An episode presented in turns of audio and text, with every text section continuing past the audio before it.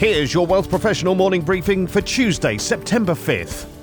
After the long Labour Day weekend, it's back to work for the Bank of Canada ahead of Wednesday's interest rate announcement. But is there much for them to do now? Statistics Canada somewhat stole the central bank's thunder when it announced Canada's latest GDP data on Friday, revealing a slowdown in the second quarter following growth of 0.6% in the previous three months. The minus 0.2% annualised rate was far from the 1% growth estimate expected. Housing investment, exports, and household spending all slowed, while business investment and government spending increased. Given the data, what do some of Canada's leading economists think BOC Governor Tiff Macklem and his team will decide to do with interest rates? The GDP data should reinforce expectations that the BOC will move back to the sidelines and forego another interest hike, wrote RBC Economics Assistant Chief Economist Nathan Janzen in a client note. Evidence is building that the lagged impact of earlier rate hikes are beginning to work more significantly to cool GDP growth and labour markets, and that should mean inflation pressures will continue to gradually slow, he added. Scotiabank's head of capital markets, Derek Holt, notes that the weaker GDP data is due to transitory shocks and expects a pickup towards year end. But he believes the BOC will give a full forecast in October's MPR and will use the next month to digest the data. The Bank of Canada has the cover in the GDP data to stay on pause with a hawkish bias on Wednesday, he said, adding that a rebound of the economy later may see the BOC returning to rate hikes as required. Desjardins Senior Director of Canadian Economics Randall Bartlett is less bullish on a rebound for the economy and says that the BOC's next move will be downwards. Taking the Q2 real GDP release into account, along with a full suite of recent economic indicators, should remove any doubt that the BOC will remain on the sidelines, he said, adding that the GDP data reinforces our view that the bank is done hiking for this cycle and its next move is likely to be a cut, possibly as early as the first quarter of 2024. The financial services sector is set for substantial growth in the next few years as several factors converge. The global market is anticipated to reach more than 37.5 trillion US dollars by 2027 at a compound annual growth rate of 7.5%, according to the latest report from the Business Research Company.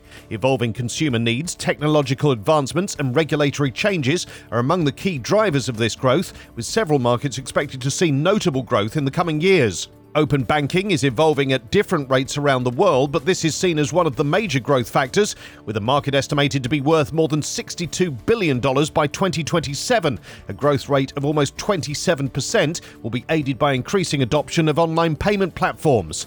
Contactless payments demand is also boosting the smart card market towards a $27.5 billion market.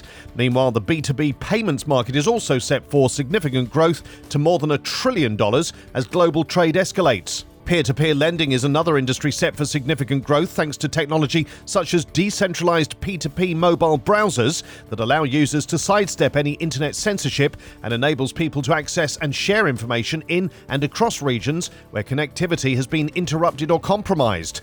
One of the companies leading this technology is Montreal based eQualitie, which recently launched what it claims is the world's first decentralized mobile P2P browser. The firm says it's currently being used by those in areas where regimes disregard digital rights, such as Myanmar, Iran, and Russia. It's also being used in Ukraine due to internet infrastructure having been destroyed in the war.